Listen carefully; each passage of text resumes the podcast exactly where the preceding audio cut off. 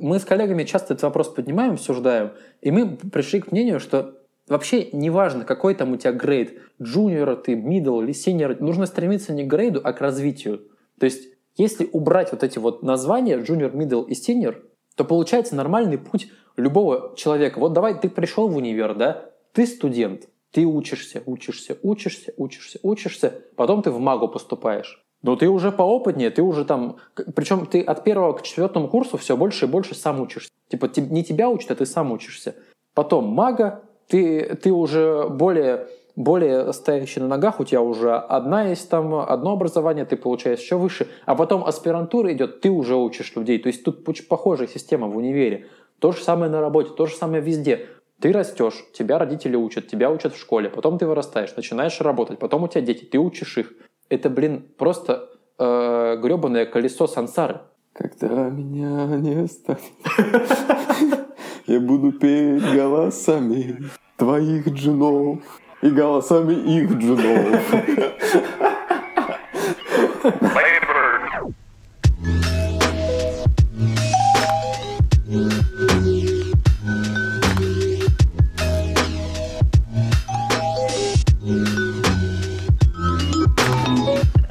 Привет, это девятый выпуск подкаста «Дизайн такой».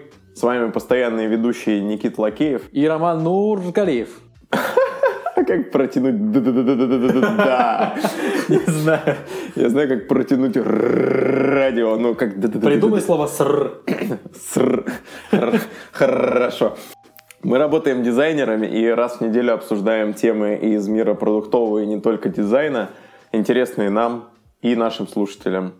Поставьте оценку и напишите комментарии в Apple, Google, Кастбоксе и ВК. Мы теперь есть и в ВК в формате подкаста. Еще раз напомним, да, в ВК в формате подкаста очень обрадовались. Теперь э, все у нас на мази.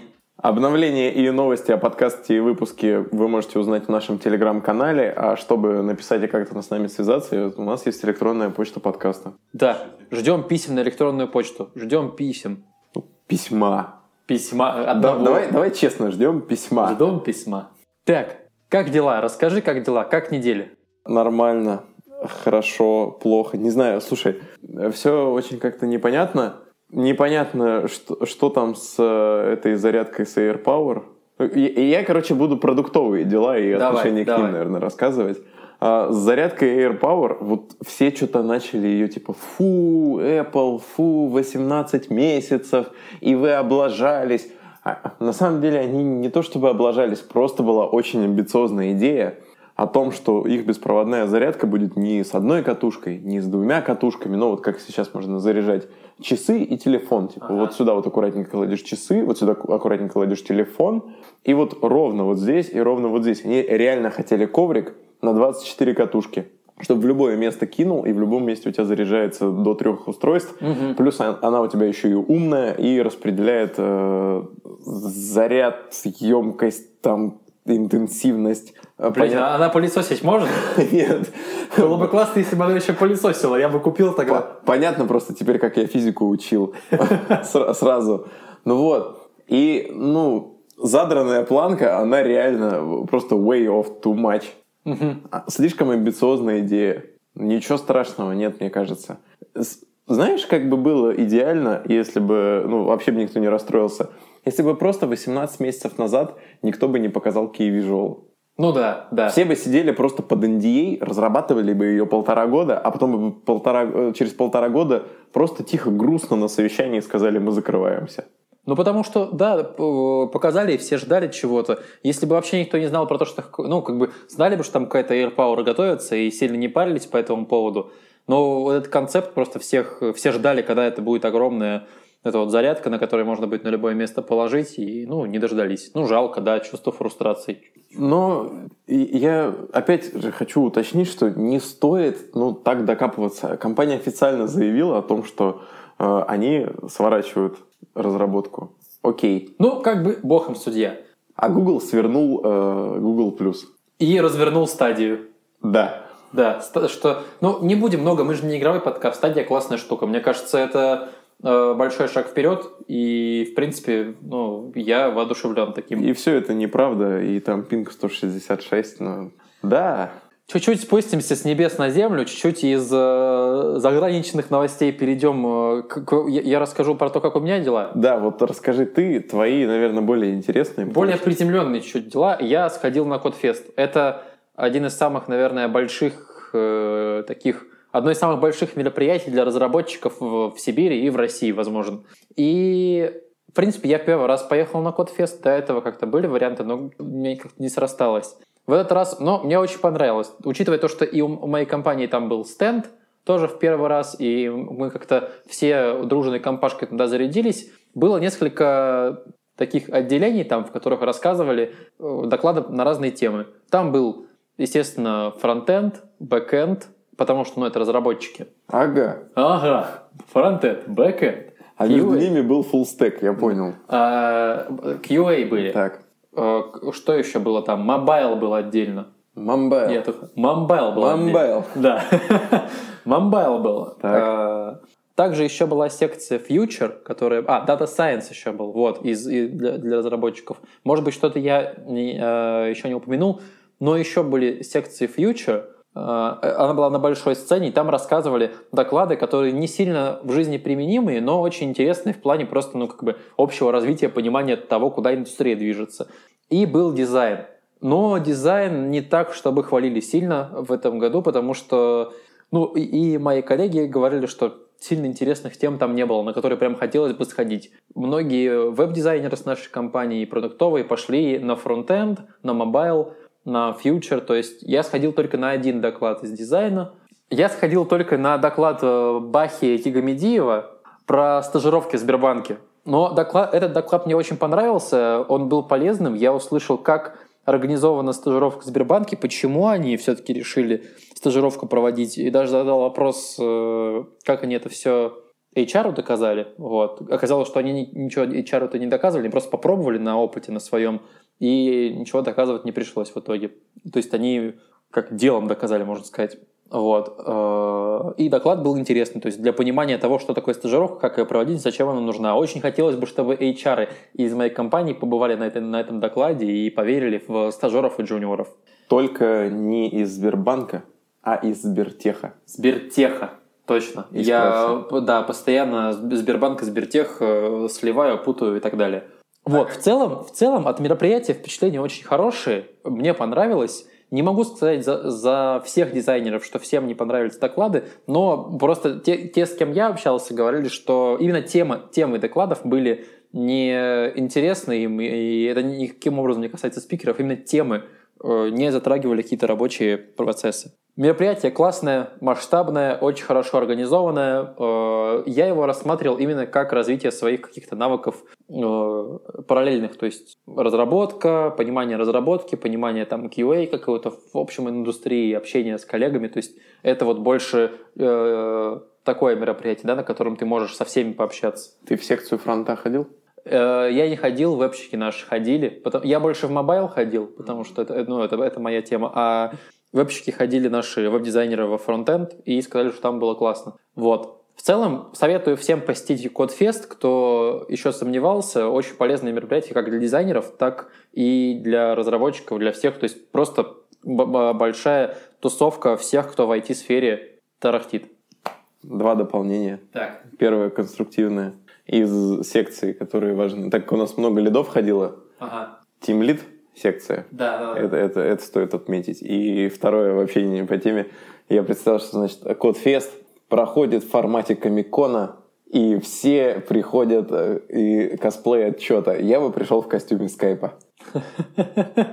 И что бы ты, ты бы всех загружал просто очень сильно? Я бы подходил и говорил, па-па-па, па Да-да-да. Блин, а в каком бы я костюме пришел? Фиг знает. В Клин Маймаке. Он, там слишком сложные звуки какие-то. Ну да, я, Я, бы, я, я бы был бы розовым Маймаком. от тачки можно было бы оторвать этот, как его, э, дворник и прицепить себе и ходить с ним в розовой футболке. Да, в общем, всем советую Кодфест. Какая сегодня тема у нас? Сегодня тема у нас развитие дизайнера. Что мы под ней подразумевали? Мы подразумевали под ней, что вообще происходит в, в карьерном пути, в, э, в росте, в годах, не знаю, в, в компетенциях. Что происходит в годах, я представил. Что происходит в годах? Да, это какой-то это какой-то подкаст за жизнь просто получается на кухне. Что происходит в годах? А что не происходит? Я- Развитие, да? А, Я, я, наверное, перефразирую Так. то, что я сказал сейчас. Как подступиться и как, раз, э, и как развиваться. Да, ну, э, мы подумали, ну вот, допустим, устроился я джуниором или медлом уже, да, куда-то, и, или работаю уже медлом. потом. Или работал медлом, перешел в компанию и джуниором. Ну, да, да, бывает такое. И, ну, бывает вообще по-разному. И как развиваться? У многих наз- на- назревает вопрос, как развиваться, что делать, если, допустим, нет даже наставника какого-то, если э, не у кого учиться, э, откуда брать информацию, правильную информацию. В основном эти вопросы возникают у, у джуниоров, которые совсем не понимают, э, как им развиваться, в каком направлении, какие, какие свои навыки э, прокачивать. Но точно так же и эти вопросы возникают и у медлов, и у синеров, к- как развиваться, что развивать и так далее. Даже у лидов такие вопросы бывают. Мы сегодня решили просто разобраться, э, во-первых, кто такой junior, middle и senior, потому что это- у всех информация по этому поводу разная, и если посмотреть Headhunter, то ощущение, что ну, не совсем люди понимают, не совсем они разделяют junior, middle и senior, и, и- и не все понимают, как это разделять правильно. Да? Нет. Ну-ка. Я, я, я скажу, во- во-первых, я скажу, что у меня нет приставки ни middle, ни junior, ни senior. Мне есть я как дизайнер, и есть мой руководитель отдела. И явно прослеживается различие между мной и руководителем отдела. Вот. А, По моим э, компетенциям и по объему я не могу себя назвать джуниором, но я не вижу какой-то четкой иерархии и разделения, что мне надо выполнить и что мне нужно сделать, чтобы я стал медлом. Вот ты, ты, ты знаешь, что тебе надо сделать, чтобы с джуниора стать медлом? В дизайн, в- как, как дизайнер. Я думаю, что ну, нужно, во-первых, нужно иметь уже какой-то опыт. То есть э, middle это дизайнер опытный все-таки, не, не нулевой, не тот, который год всего поработал. Э, У middle, у middle уже есть какой-то опыт. Middle знает, почему он принимает какие-то решения и основывается именно на этом опыте. Middle хорошо знает теорию и хорошо шарит в инструментах, в, то- в- в том, чем ему приходится пользоваться по работе. Наводящий к тебе вопрос. По зонам ответственности ты можешь разделить джуниора и медла и синьора? Например, смотри, а, ты можешь сказать, что джуниор, джуниор ведет проект или нет? Я не могу точно разделить прям вот четко джуниоров, медлов и синьоров, да, в проекте, типа, ведет он проект или не ведет. Нет, все, я переговорю все заново. Смотри, э, джуниор скорее не ведет проект, чем ведет. Потому что, ну, это, это очень молодой сотрудник, который еще, у, у него недостаточно опыта, чтобы прям вести э, от начала до конца проект. Хотя и говорят, что джуниорам надо выдавать боевые задачи, то есть задачи, которые в продакшн идут, в разработку, а не какие-то там м, тестовые, тренировочные. Но при этом у джуниоров все-таки еще мало опыта, чтобы вести проект, чтобы его поднимать. Э, Ему нужен, даже если он, и, и джуниору дали проект какой-то, то ему нужен наставник, э, какой-то человек постарше, который поможет, подскажет и будет таким э, ну, опорой для этого джуниора, потому что проект рискует развалиться, если человек неопытный за него берется. То есть джун с нуля проект не тянет. Джун с нуля проект может тянуть, если у него есть наставник, который за всем следит. Ну вот, то, то есть э, джун с учителем может тянуть проект. Ну да, ну как бы это тренировка получается, да. Если у тебя есть ментор, наставник или ну, Мгм. какой-то вот человек, который, не знаю, курирует тебя, возглавляет. Тут важно понимать еще, что у всех разные подходы к обучению джу- джунов, мидлов и, и сеньоров, потому что, почитав э, статей, посмотрев информацию, основываясь на своем опыте работы в компании, я понимаю, что нет четкого представления о том, кто такой джуниор, кто такой мидл и сеньор. Все примерно понимают, что джуниор это совсем новичок, да, э, не стажер еще, то есть уже не стажер, но еще не мидл, то есть такой на- на- на- новичок в этой работе. Ну, то есть руководствуется таким неким э, gut feeling, своими кишками как-то это про- просто чувствует. Ну, ну да, чувствуют, и все по-разному это накидывают. У всех разное видение того, чем занимается джуниор, чем занимается мидл и сеньор. И если, если всю информацию культивировать из опыта, из интернета, э, посмотреть, почитать э, статейки, то и посмотреть вакансии, то получается так, что джуниор, он э, много делает такой ручной работы, то есть работает в редакторах, э, учится с ними работать, учится работать с пользователями постепенно, э, но сложные какие-то проектировочные задачи на него не, не кладут еще. Но и если ему дают сложные проектировочные задачи, то кто-то это все контролирует и помогает, и подсказывает, и учит, как это правильно делать. То есть вот так вот без наставника джуниора никто не бросит работать. Всегда есть человек, который подсказывает, помогает и, и направляет. Но это, а, это большой риск, б, это невыгодно компании. Ну, слушай, с какой стороны посмотреть? То есть вот э, Баха из Сбертеха, он, э, мне чем понравился его доклад? Тем, что он очень хорошо аргументировал, зачем нужны стажеры. Потому что э, если вот послушать людей, там, кто нанимает UX-дизайнеров, все говорят, что сложно нанять UX-дизайнера, хорошего медла или сеньора, потому что всех разобрали. Да, и те, кто приходят опытные уже, которые могут прийти и поднять проект, они просят не, не малую сумму. При этом ну, под каждую отдельную компанию приходится переучивать людей. В любом случае, ну, подходы везде разные. Не везде все раз одинаковым. Человек пришел, начал тарахтеть сразу сходу. Нужно еще войти в процесс. Поэтому жуна, возможно, в какой-то степени э, лучше нанять и обучить, потратить на это время, потому что ты на чистый лист вложишь знания э, и понимание процессов такие, как у вас в компании, и он ну, уже начнет работать именно и заточен будет под вашу компанию, под ваши процессы и инструменты. Есть эта обратная логика, которая заключается не в том, что ты, ты, нанима, ты нанимаешь просто с разными целями. То есть ты нанимаешь э, джуниора э, или, или стажера с целью иметь еще одного сотрудника, а нанимаешь синьора или медла для того, чтобы, скорее всего, ну, можно, например, не попытаться его переучивать всему, угу. а наоборот что-то подтягивать из тех знаний, которыми он обладает. А, ну это да, да. То есть, ну, э, процесс, процесс «мы сейчас тебя переучим», он довольно губительный, тяжелый и какой-то травмирующий и изматывающий. А что-то вытянуть из него, э, вот здесь уже, вот здесь уже полезно, здесь уже имеет смысл. То есть мы, мы платим за эту голову, мы его нанимаем с целью, чтобы узнать что-то.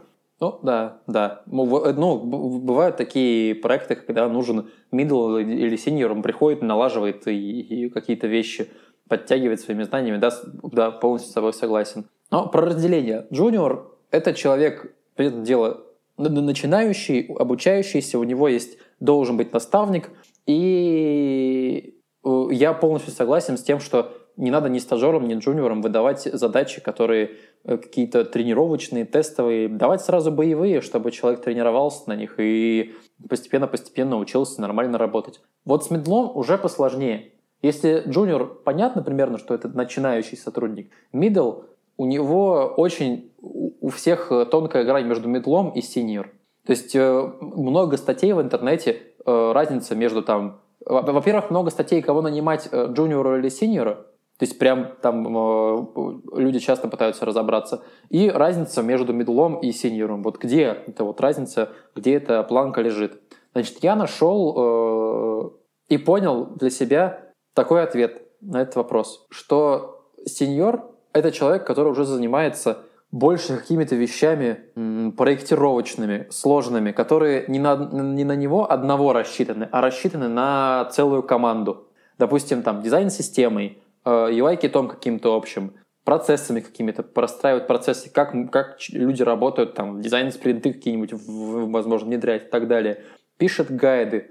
Э, то есть человек, который, ну, и обучает сотрудников других. Например, у джуниора сеньор может быть наставником и должен быть скорее. То есть это человек, который не только получает знания и учится, он уже со своего уровня уже делится знаниями с другими сотрудниками и со своими коллегами. Вот. Это это одна из основных вещей, которыми вот одна из основных вещей, которая характеризует синьора. Он уже делится знаниями с другими. Я думаю, можно. Я, я хочу несколько перефразировать и э, добавить, что бывает та команда, ну, тот член команды, к которому обращаются за информацией, а бывает только тот, который, который ее получает. Ну, то есть только аккумулирует ее, а не распространяет. Команда, которая работает, ну, члены команды, которые работают в двух направлениях, то есть они и закидывают инфу, и получают активную инфу, они друг друга развивают активнее. И это важный пункт в пользу того, чтобы работать в команде. Да, да. А не быть одиноким дизайнером вне комьюнити, вне команды и э, сидеть на фрилансе. Мне кажется, во многом вот этот вот путь от джуниора до синьора, он э, вот коррелирует с тем, насколько много ты именно делишься с кем-то чем-то, насколько много ты вкидываешь информации и э, то есть когда ты джуниор, ты больше впитываешь инфы, ты больше у всех собираешь, ты намного меньше э, с кем-то делишься своим опытом, тем, что ты умеешь. Когда ты middle, это уже как бы ты сколько собираешь инфы в себя, впитываешь, только ты и делиться начинаешь. А сеньор, ты уже дофига прям делишься инфой, потому что у тебя и опыта много, и знаний много, и ты знаешь, где их брать, и ты уже просто как бы там... Сперва ты скачиваешь торрент, а потом ты его раздаешь. Да! И тогда у тебя рейтинг повышается, если ты на раздаче долго Слушай, сидишь. на торрентах вообще классно объяснять, да? Сначала ты скачиваешь торрент, Сначала ты скачиваешь, а потом ты раздаешь. И главное с раздачи не уходи, чтобы рейтинг... И не забудь сказать спасибо. Да, да, ох, чувствую, нас заблокируют нахуй скоро. С такими аналогиями. Вот ты нашел статью про джуниора, медла и сеньор по дизайнерам. Я нашел 51 вид джунов. Опа! Ёперный театр. Там покемоны. Да, Чермандер превращается в Чермиллиона. Но условия, при котором Чермандер превращается в Чермиллион, об этом мы и говорим сегодня в подкасте. Да, да. То есть, э, еще раз, наверное, пройдемся. Вот джуниор — это начинающий дизайнер. Он больше учится, он учится работать с инструментами, только входит там в исследования, как исследовать, читает книжки, статьи, э, много на опыте на своем учится и очень много обсуждает с наставником и учится у своих коллег. Много, тут приходится много спрашивать, учиться. И то есть это, ну, джуниоры любые, разработчики, дизайнеры, не знаю, джуниор-продюсеры, все много учатся. Это, мне кажется, характеристика джуниора. Параллельно с этим, э, мне кажется, что джуниоры, они немножечко в авангарде стоят. Ну да. А, ну, ну, они на острие. Ну, то есть Джун сейчас, джуниор сейчас много сделал макетов в фотошопе? Ни одного. Скорее всего, он стартовал либо с Figma, либо с XD. Да, да, да, да. Они... Что для сеньора да. для опытного человека в, в, в команде, в компании может быть уже чем-то, ну, блин, что за облачные графические редакторы, какого черта? Ну, да, за... да, для а, кого-то да. И, и тут уже джуниор аккумулирует ре, реально какие-то знания о том, что можно изменить подход в работе, потому что он там, он, он знает, он на краю. Это клево, да, на самом деле. Я придерживаюсь того мнения, что учиться, ну, то есть старшим людям можно учиться у младших. Ну, то есть там синерам у джуниоров. Я, блин, учусь у детей, которые у меня в школе, э, которым я в школе дизайн э, преподаю, потому что ну, у них есть чему поучиться. Они тоже могут что-то почитать, вкинуть. Вообще, у меня бывает времени нету столько сидеть и там Э, дигать какую-то информацию. Они что-то находят, мне вкидывают, я такой, ой, интересно. То же самое, я думаю, и с джуниорами. Вот мне джуниор часто вкидывает какую-то инфу, которую я знать не знал. Вот Виглитав может учиться у Джиглипуфа, а Бластой может учиться у Вартотла. Слушай, так вообще классно. Тут просто по три, тут, по, тут же э, по три э, этих э, трансформации. Покемоны? Да. Это прекрасно. Если ты сеньор, то ты Бластойс. Да. Я да. хочу развиться до Бластойза.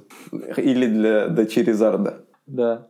В общем, э, Джуниор учится много э, и культивирует инфу, при этом он авангардный. Да. Middle — это сотрудник, который уже и, там, и в программировании. Я считаю, что э, мидлом быть классно. Классно, когда ты э, уже не джуниор, но еще не сеньор. И ты middle, и у тебя куча времени много инфы и читать, и мидлу при этом уже доверяют проекты без наставников. То есть мидл э, уже человек, который может потянуть проект спокойно. Да, он там не делится со всеми своими знаниями, он не отвечает за какие-то э, общие отдельные вещи, там типа дизайн-системы, не, не продумывает процессы, но это человек, который может потянуть проект спокойно. Ему и опыта, и сил, и знаний хватает для того, чтобы это делать. То есть это нормальная такая боевая единица, на которую можно положиться. Ну, Правильно? Ну что ты вдруг так говоришь, что за логику он не отвечает. Я, скорее всего, может, он за бизнес-логику не отвечает и не а. принимает активнейшего участия. Ну, и ну, навряд ли может повлиять на то, что Я вот считаю, что вам свою бизнес-логику надо поменять. Вот так, наверное, нет. Но на основе бизнес-логики продумать логику сервиса или предложения, я думаю, вполне в состоянии. Не, это да. Я, да, это логика. Он, он, он уже достаточно автономен. Да, он достаточно автономен. То есть, когда мы нанимаем, например, медла, мы предполагаем, что это человек, который сейчас тут э, у нас освоится чуть в компании пару недель и начнет нормально уже делать работу, и ему не нужна не будет никакая помощь. То есть самостоятельная э, рабочая единица, которая, на которую ты полагаешься, и он э, свою работу должен нормально выполнять. И его не нужно обучать и тратить время, нет никакой амортизации. А вот сеньор — это уже человек, который, ну, на которого полагаются в компании. Senior, э, мне кажется, может быть даже важнее, например, лида в некоторых компаниях, ну и в некоторых коллективах. То есть э, лид, да, он там распределяет задачи классно, там занимается наймом сотрудников и так далее, но senior опытный человек, который, ну, не стал лидом, не захотел, допустим, да, или там руководителем отдела, у него бывает весь отдел, в том числе и руководитель, могут советоваться, спрашивать что-то, потому что это просто супер опытный человек, которого куча знаний, он ими делится, умеет это делать и э, может где-то помочь, подсказать и, и что-то, например, какой-то процесс выстроить даже. Поскольку к времени никак не привязаны эти грейды, да. То есть он не дается тебе ни через год, ни через два, он дается тогда, когда э, ну, понятно становится, что ты уже не джуниор и не мидл. Да. И все, что можно сказать, это то, что ты должен понимать, что сейчас настало время, ну или или не настало время, mm-hmm. или что-то изменилось, и тогда ты ну, меняешь этот грейд свой. Можно вообще никуда не уходить, ни, ни в синьор, ни в мидл, и понять, что тебе, тебе вообще на самом деле хотелось в QA. Ну, да, или да, или да, вообще, да. вообще во фронтенде так хорошо, там с СВГ вот эта вот вся ерунда, ее меньше.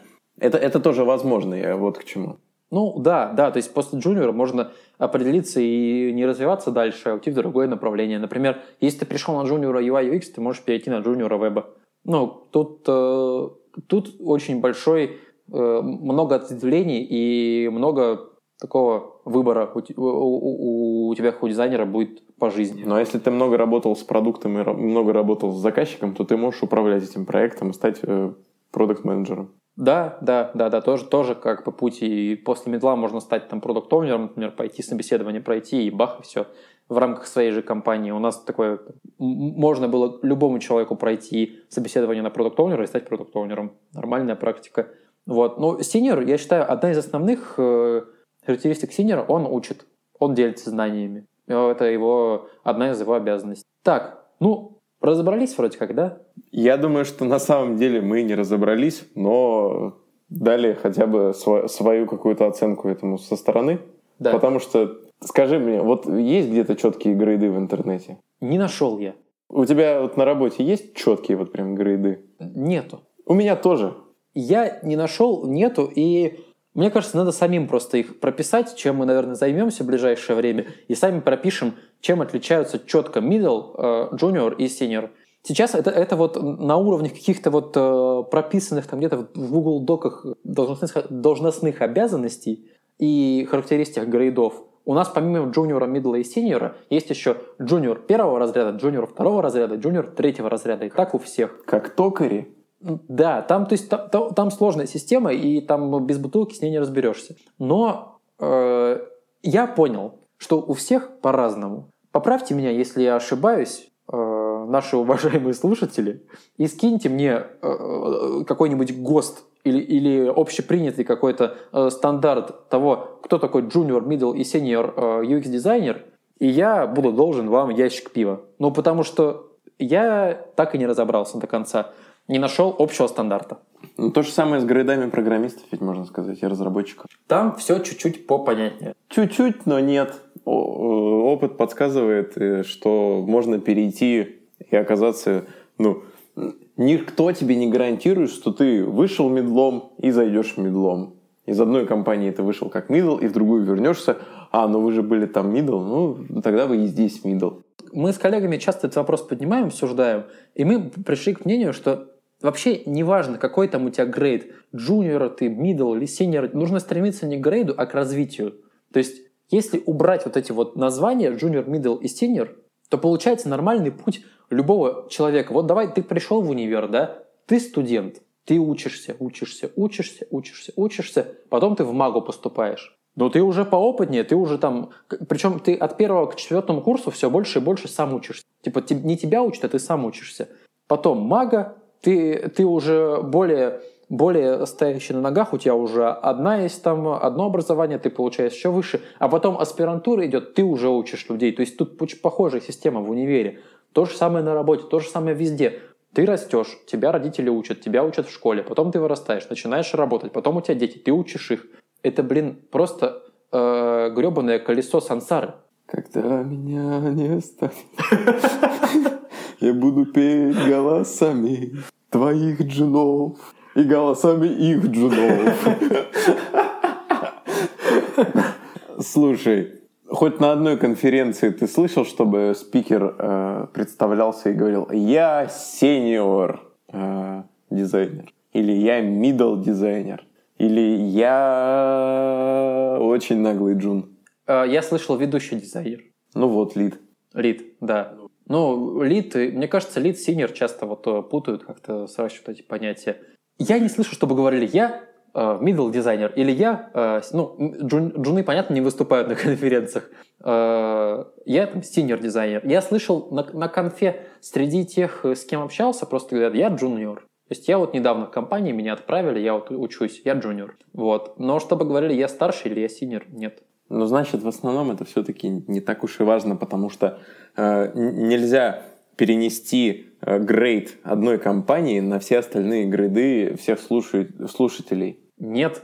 Ну, они, даже они, если... они, они не переводятся так, э, в, в, ну, в, так, по такому же самому курсу и по таким же обязанностям, э, по такому же объему. Ну смотри, давай, например, сравним с разработкой. Я, э, допустим, у, у каждого разработчика же разный стек э, технологий, которыми он пользуется, да, и я могу быть Android-разработчиком. Но вот в одной компании, в другой компании на одной разработке могут стеки отличаться, правильно?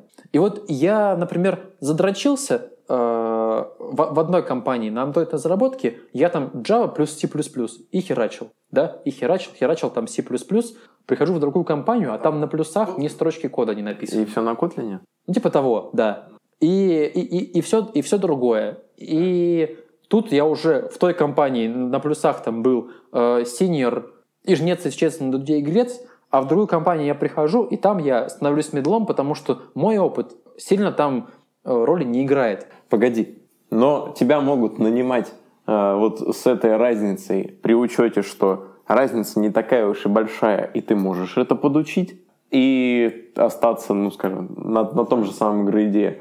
Либо все будет настолько драматично э, и сильно отличаться, что тут либо нанимать тебя на грейд ниже, либо не нанимать тебя вообще, а там уже принимай решение. Ну, да, я еще хотел сказать, что у разработчика все-таки, ну, как бы он там C++ и, и там, и там э, Kotlin, да, был, допустим, вот, вот, вот такие отличия. Или там Java, Java и еще там что-то может быть, не знаю, то, точно вот прям языков, в языках не шарю. Или там, о, э, iOS, например, один на Objective-C, а переходит туда, где на Swift все написано. Вот. И как бы тут опыт уже э, не играет. Или там, но все равно это iOS-разработка, и он что-то понимает, и он может быстро конвертироваться.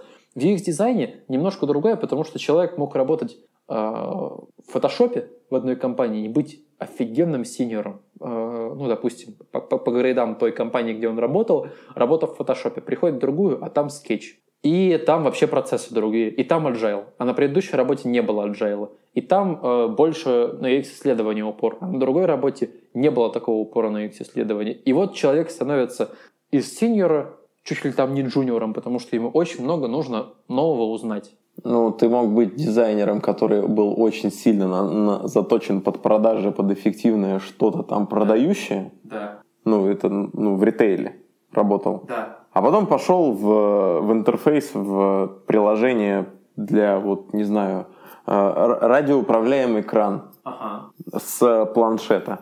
Вот продавать там ничего не надо, крановщику нужен просто удобный, э, удобное приложение для управления дистанционным, э, дистанционным подъемным краном. Да, и вот мы в итоге приходим к такому мнению по поводу этих грейдов, джунов, медлов, сеньоров, что, ну да, это помогает тебе, если тебе, э, если ты сам по жизни хочешь, да, такой, типа, о, я теперь сеньор, классно, да, для себя важно это звание, ну, это, это тебе поможет определиться, там, э, по жизни и себя оценивать. Но оценили тебя в одной компании сеньором. Ты кто по жизни? Сеньор? Или Джун? Или Джун? Джун, иди отсюда нахер.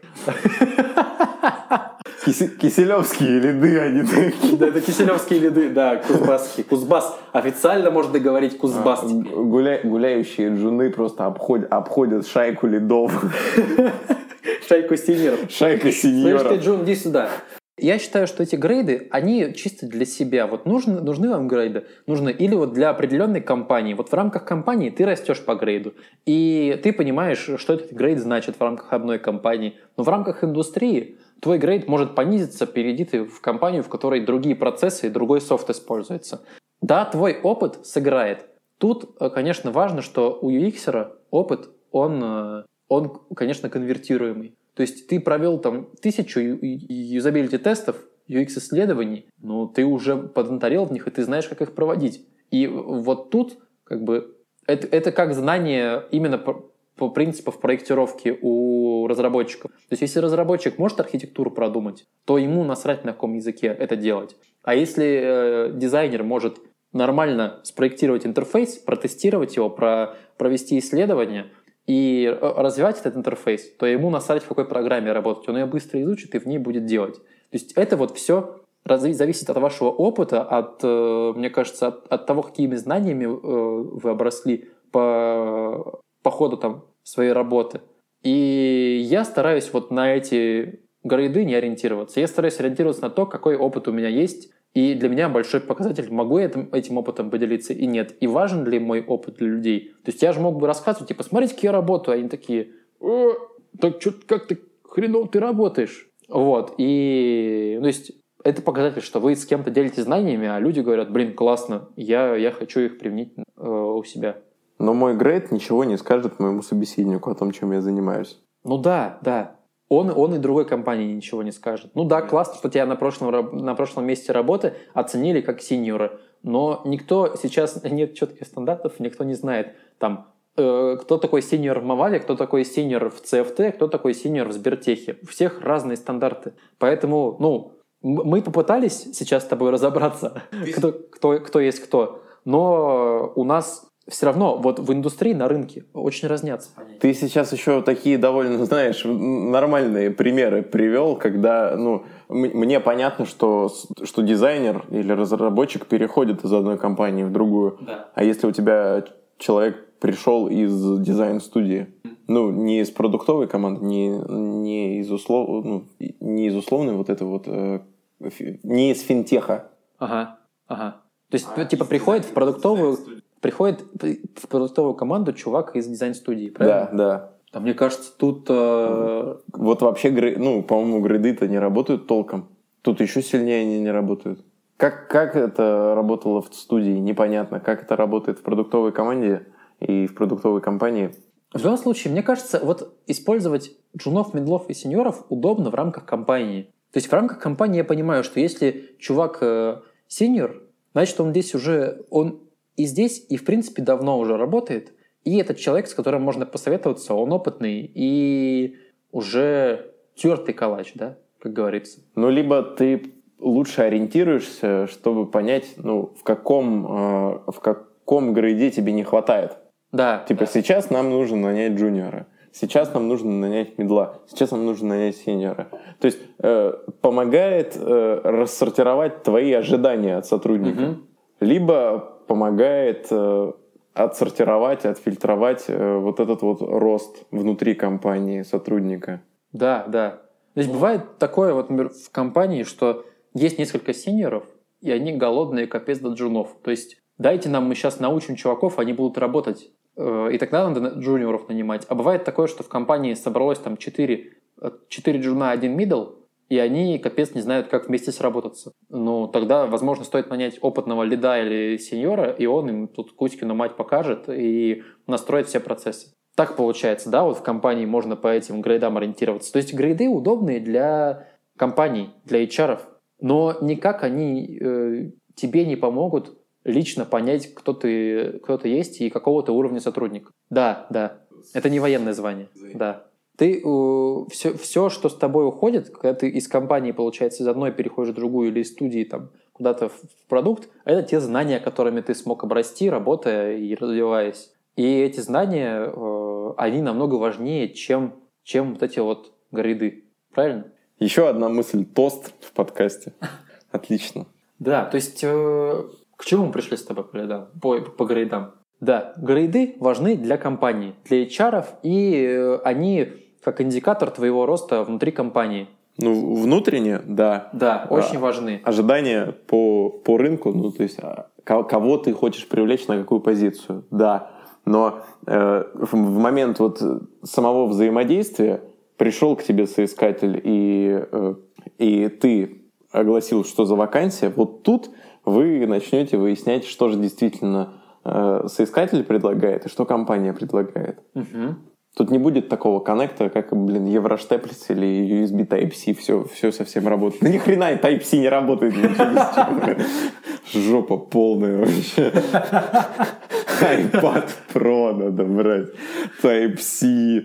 Если я возьму себе iPad Pro, то первый девайс с с Type-C у меня будет iPad Pro. И соедините его с чем угодно. С чем, блядь, его соединить? С чем? С чем угодно. Подключите Это к с чему? чем? К чему? Может, потому что мы в России вот такие проблемы, я не знаю. Говнометафора, блядь. Type-C. Теперь вот, вот все, что не хватало вам, это iPad Pro. Все остальное это у вас там на Type-C, да, у вас в квартире-то, а? Да, у меня все на Type-C. Ну, теперь iPad наконец-то вот все, вот он интег- интегрировался в мою эту э, систему Type-C. Жопа. Тебя бомбануло нормально на Type-C, да, сейчас? Да надо Надо было выговориться человеку, вот что Блин, называется, да, блин, докипело. наушники на лайтнинге, телефон на лайтнинге и старый MacBook на обычных USB-шках. Как, какой Type-C? Ну, ненавижу. От Type-C Ужасная метафора. перейдем э, к UX обратно, ненадолго. Есть у меня такая схема, э, даже не схема, а табличка, которой мы поделимся, естественно, в группе ВКонтакте и в Телеграме. Designer Growth Path. Надигал я в интернете такую штуку, с которой я полностью согласен. По этой, по этой табличке можно оценить себя э, не на уровне там junior, ты middle или senior, а на уровне своих навыков и того, что тебе стоит подтянуть, а, а в чем ты уже прокачанный и как бы у тебя, у тебя есть какой-то скилл. Эта табличка, она состоит из э, трех... Поделись со мной по-братски, покажи мне все три. Чего ты рассказываешь? Так, ага. Professional skills, design skills, levels, yourself, design team, organization, industry. М, интересно. В общем, эта схема состоит из э, трех, э, трех полосок. Первая — levels, то есть она, она описывает уровень ваш... э, во-первых, уровень э, level of impact, уровень влияния. Мгм. Здесь есть четыре уровня влияния. Вы сами, да, на вас самих. Дизайн-тим — это ну, ва- ваша дизайн-команда. Погоди, как ты влияешь на себя или на команду, или как... Да, ты влияешь только сам на себя. А, вот, вот, все. Ты развиваешь сам себя. Дизайн-тим, ты влияешь на дизайн-команду. Не знаю, допустим, там делишься знаниями, вкидываешь статейки и так далее. Организация. Влияешь на организацию. То есть э, ты, ты в рамках компании уже там дизайн-систему, э, не знаю, какие-то новые процессы обучения, тренинги, метапы организуешь. Это то, о чем я говорил, о том, что ты уже можешь как-то повлиять на решение, ну, то есть пред- пред- э, выступить с предложением и как-то повлиять на процесс, на, на- на какие-то процессы. Да. И четвертый уровень влияния – это индустрия. То есть ты уже на индустрию влияешь, как Сергей Попков, как там... э, Сергей Попков, Сергей Попков, Сергей Попков, Сергей Попков, Сергей Попков, Сергей Попков.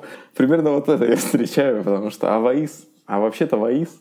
А вот ВАИС... А ВАИС вот- говорят, что UX-исследование это вот... А а Сергей Попков говорит, что это не так вообще-то. Потому что Skillbox во всей рекламе, по всему, по всему YouTube и Инстаграму, и поэтому, да, на слуху, на слуху это именно. Но на самом деле много людей, которые на индустрию влияют, и это и там, и тот же Артемий Лебедев пресловутый, Артемий Лебедев, Артемий Лебедев, Артемий Лебедев, Артемий Лебедев, Артемий Лебедев, Артемий Лебедев. Ну, ну Ну, да. есть, да, вот в интерфейсах я очень люблю с- послушать, почитать Костю Горского. Вот тут уже не скажешь Костя Горский, Костя Горский, Костя Горский, потому что не, не так много там в Ютубе и э, в, там в новостях с помпой вот этих вот людей э, про- про- продвигают. Я не пытаюсь затроллить, я просто говорю, что это всем доступные, понятные примеры тех э, людей, которые ну, влияют Влияет на индустрию. на индустрию. Да, Сергей Попков, безусловно, такой человек. Да, да, да, да. И, и Артемий Лебедев, безусловно, Артемий такой Лебедев, человек, безусловно, один из главных человек. людей, который влияет на индустрию. И, ну, и Костя Горский тоже вот именно на UX, он, он влияет, и, и это такой там, эксперт, к которому прислушиваться. Вот, четыре уровня влияния. Вы сами, дизайн-команда, организация и индустрия. И еще есть уровни, уровни профессионализма. Вот это уже, давай, ну-ка, пойму я эту мысль или нет. Здесь есть три уровня. Первый э, apprenticing, второй performing, третий exemplifying. Э, apprenticing, я так понимаю, это обучающийся. Помнишь «Звездные войны»? My apprentice, да? А, да. Вот, то есть, ну, мой, мой, мой э, уч- ученик, да? Угу. Это, это обучающийся уровень. Перформинг. Это уровень, э, он уже как рабочий, да? Про чем мы с тобой говорили? Про то, что вот джуниор обучается, а middle уже самостоятельная единица рабочая. Performing — это вот оно и есть типа э, действие. Человек уже что-то делает, выполняет, э, а- активничает. Exemplifying — это ну, который, которого в пример ставят, да? Уже такой человек, который э, обучает других людей, делится знаниями и так далее. Вот, то есть это вот это получается, вот они там условно junior, middle, senior, да, но здесь вот оно э, намного логичнее описано, да, что обучающийся, работающий э, и потом делящийся знаниями, об, э, которого приводят в пример. Это вот уровни, да, уровни влияния и уровни профессионализма. А потом идут скиллы, которые типа, ты, ты должен по этим уровням. В общем, да, э, два уровня, и дальше идут э, э, дизайнерские скиллы и э, профессиональные скиллы. Вот. И тебе нужно каждый свой скилл, там, допустим, там user research, там уровень коллаборации, умение работать с критикой и так далее, оценить их по, по уровню влияния на по, по уровню влияния типа на себя, на дизайн-команду, организацию или индустрию, и по уровню профессионализма, типа обучающийся, работающий или уже делящийся знаниями. Вот. И вот все эти скиллы нужно по такому, по, по такой градации оценить, и потом уже смотреть, где тебе развиваться, где нет. Вот у тебя есть другой пример, да, оценки своего уровня. Да, это как поступили ребята в фигме. Мгм. Они провели аудит, скажем так, каждый сам себя. Мгм. И поэтому, и благодаря вот этим карточкам, которые они составили, у них есть профиль каждого сотрудника, Мгм. они понимают, кому, зачем обратиться. Ну Вот, смотри. Мгм. Лу- лучи вот такие вот. Такая Ага. ро- роза Мы поделимся с вами, да, эти- этими... Да. Хотя она была и в, в оригинале, ну, в оригинале она у них на, в блоге был перевод на VC, и на основе всех этих э, таблиц, во-первых, они понимают, кому зачем обращаться, во-вторых, они понимают, где у них просадка, чего им явно не хватает, в-третьих, они формируют, э, вот смотри, продукт дизайн, то есть бейслайн, то, то, что стопудово должно быть, чем должен обладать вот, э, проду- продуктовый дизайнер, и чем вот э, получается стажер должен обладать. Чтобы вы понимали, что у нас происходит сейчас на мониторе, что мне Рома показывает и говорит, смотри, смотри, смотри. Э, Там, там что находится? Ну, график это на нем 8, 8 осей сейчас. Мгм. Вот. И на, он, делится на основные и Мгм. дополнительные знания. То есть кажд- каждая ось это какой, какая-то компетенция. Ага, и Либо на каждой оси ставятся точки, потом соединяются, и получается какой-то рисунок. Да. Вот, и по сути получается э, такой, у каждого дизайнера разный рисунок, потому что у каждого разные компетенции. Ну да, вот такой вот перформанс, твой, твой профиль.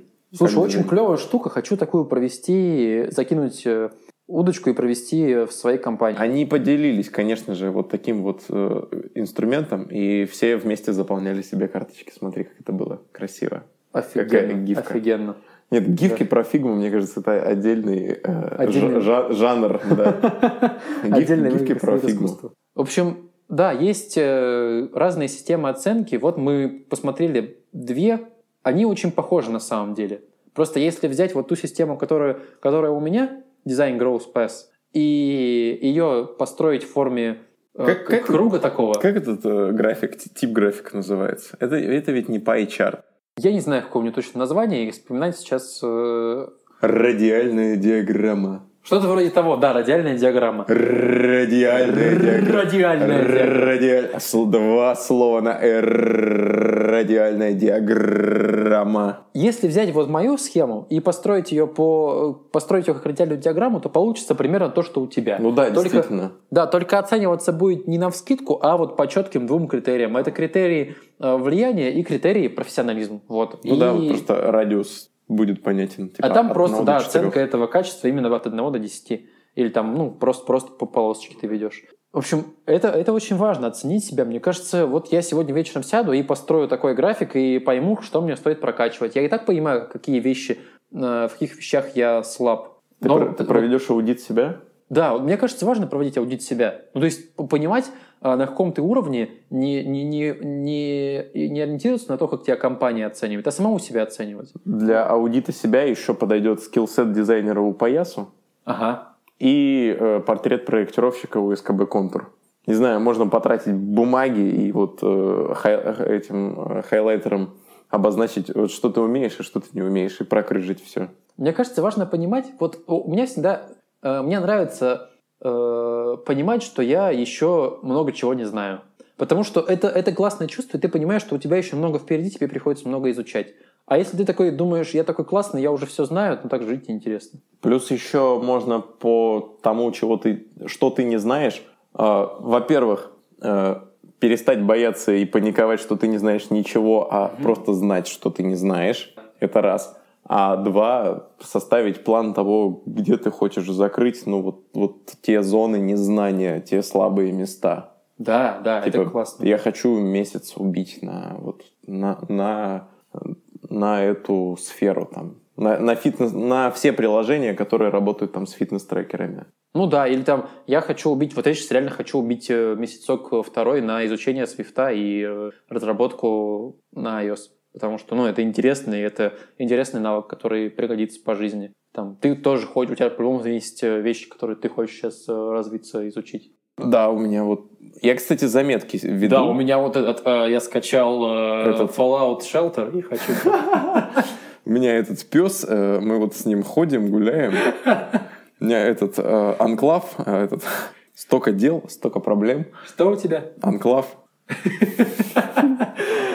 Эти В чем, в чем ты хочешь еще вот, поразвиваться, например? рейдеры еще. Так, слушай, смотри, цель на у меня написано цель на месяц. Мгм. А, научиться оценивать трудозатраты, Мгм. так же, как это умеют делать разработчики. Да, научиться чуть ли не в сториках свою да, работу оценивать, в сторипоинтах. Да, потому что, ну, гля- глядя на команду разработчиков, я так понимаю, что, блин, круто, мне тяжелее.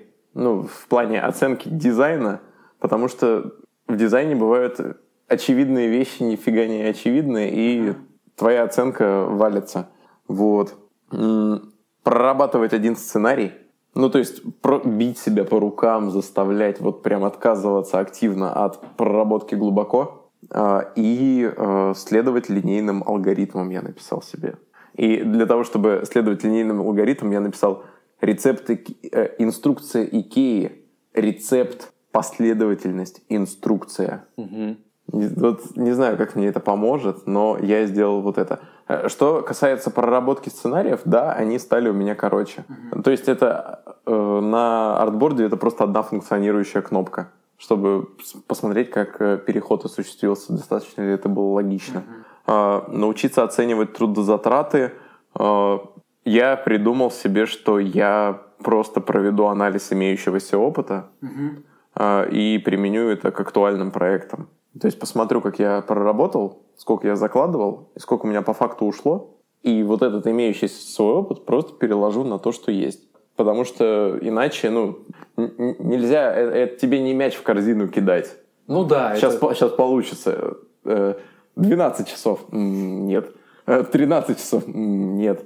14 часов? Да. А, вот. Это занимало 14 часов. Ну, единственный способ это действительно э, все, все предыдущие трудозатраты посмотреть и прикидывать. Плюс ты можешь э, прикидывать по тем разделам, которые ты делал. Ну, там, не знаю, модальное окно. Ты знаешь, сколько у тебя уходит на модальное окно? Посмотрел все прошлые разы Мгм. по трудозатратам и прикинул на следующие проекты. Так уже легче. Да, да, да. Вот разработчики, они как учатся еще в сторипоинтах оценивать, Да. Они берут какую-то минимальную задачу, которую, которую они считают, ну, это вот 0,5 story point. То есть это, это самое легкое. Взять там и переписать текст, допустим. И потом от нее идут, а если это 0,5, а что тогда 1? А если это 1, что тогда 2? И они примерно строят, как бы, какие задачи у них, сколько story-поинтов. Слушай, надо спросить у наших, у наших разработчиков, у, у, у фронтендеров, а в чем они считают в контролах. Я, мне, мне почему-то кажется, что в контролах. Сколько контролов? В общем, важно себя оценивать и понимать точки развития свои. Вот это вот я считаю, не только для дизайнеров, а для любого человека важно э, себя уметь оценивать и находить те вещи, которые надо развивать. Вот те схемы, которыми мы поделимся с вами в Телеграме и во Вконтакте, это те вот, те вот инструменты, которые помогут вам себя оценить. И, конечно же, стоит не только на них опираться, но и на то, что вам говорит ваш руководитель, э, и на то, что происходит в индустрии, смотреть, там, не знаю, э, Headhunter требования в Headhunter, и не только в Headhunter, а еще в зарубежных, зарубежных э, сайтах по поиску работы. Например, смотреть вакансии там Гугла, Shopify и так далее, таких компаний, там больших Facebook, Э, что там требуется, и тоже накидывать себе, там, не знаю, в бэклог свой личный. Не секрет, что мы с тобой находимся в Новосибирске. Мы с тобой находимся в Новосибирске, и очень простой... God bless Новосибирск. God, God bless Новосибирск, yes. Очень простой способ оценить себя в Новосибирске – это открыть московскую вакансию и посмотреть, тянешь ты ее или нет. На самом деле, да. Да. Вот, у нас, у нас такой это, все, все-таки, все-таки у нас провинциальный метод оценки, mm-hmm. и, который сводится к тому, что вот Москва-центр, и поэтому открой московскую вакансию и посмотри, тянешь ты или не тянешь. Слушай, ну вот, э, пообщавшись на, на конференции с ребятами и из, на конференциях с ребятами и из Москвы, и, и из Питера, из Белоруссии, с Минска, я понимаю, что вот уровень вот в IT-сфере, в процессах компании, возможно, отличается уровень, да, в общем процессах компании. Допустим, в Мававе уровень процессов, он там, между командами, прям вот среди всех 400 человек, он не такой, э, как, допустим, в Рамблере. Но при этом какие-то методы, которые мы применяем в работе, их могут не применять и, и в каких-то крупных компаниях. Например, мы, мы можем себе позволить как-то быть более гибкими и применять такие вещи, которые в крупных компаниях ну, не проходят так быстро. Ну, я думаю, у меня вот гроус хакинг вообще ими не пахнет. Ну, его да. не будет. Просто, просто я его не увижу. Да, да, Это да. не про меня. И я общался с ребятами, которые тоже не слышали там про гроус-хакинг, про гипотезы, что их там как, что их можно там огромным количеством способов проверять. А, кто-то вообще там в тупую работает, да, просто сам там рисует и потом на своих основывается предположение. Не то, что это плохо, может быть просто это твоей компании да, не да, нужно. Это компа- твоей компании, ну, типа, это я не говорю, что плохо. Мы работаем может... по-другому. Да, и Конечно, стоит смотреть, какие требования у крупных компаний в Москве, но часто бывает так, что вот у нас в Новосибирске мы применяем те же, а то и больше каких-то интересных методов и работаем над более интересными задачами, чем, например, в, где-нибудь в Москве, в Рамблере, в Авито и так далее. Да, там процессор более развитый, да, бюджетов больше вливают, но бывает что-то там, э, что-то у нас и поинтереснее. И я не считаю, что э, в регионах такое дно, и приедем мы в Москву, мы там будем некотируемые. Нет. Вот мы словим комментов на этом выпуске, потому что основные слушатели подкасты в Москве. Нет, я, я слышал много инфы оттуда и как бы, могу точно сказать, что в регионах не так все плохо. Я в, это, в этом случае на стороне региона. Я вот в регионе, например. Никита, например, тоже в регионе. Мы вот вместе в регионе. Дизайн такой региональный подкаст. Отлично. Региональный подкаст. Региональный подкаст. Так, ну что, будем закругляться? Да. Да. Что хотелось бы сказать в конце? Хотелось бы сказать... Что грейдов не существует? Да. Грейды, они работают в рамках вашей компании, в которой вы работаете, наших компаний, в которых мы работаем. А сами мы должны себя оценивать э, лично и понимать, в каких э, областях и в каких навыках мы сильны, а в каких слабы, и развиваться, не останавливаясь. Потому что UX — это такая сфера, которая развивается, и мы должны развиваться вместе с ней. Да? Да. Мне кажется так. А тебе как кажется? На самом деле грейды существуют, да. Они внутренние, да. Самое, мне кажется, важное, что стоит понять, не стоит полностью полагаться на то, что они трансформируются, конвертируются и переводятся из одной компании в другую. Да, да, это не валюта. Нет, к сожалению, это не доллар. С вами был девятый выпуск подкаста «Дизайн такой». Поставьте оценку и напишите комментарии в Apple, подка... Google Podcasts, CastBox и ВК. Обновление новости о подкасте и выпуске в Телеграм-канале. Всем пока! thank you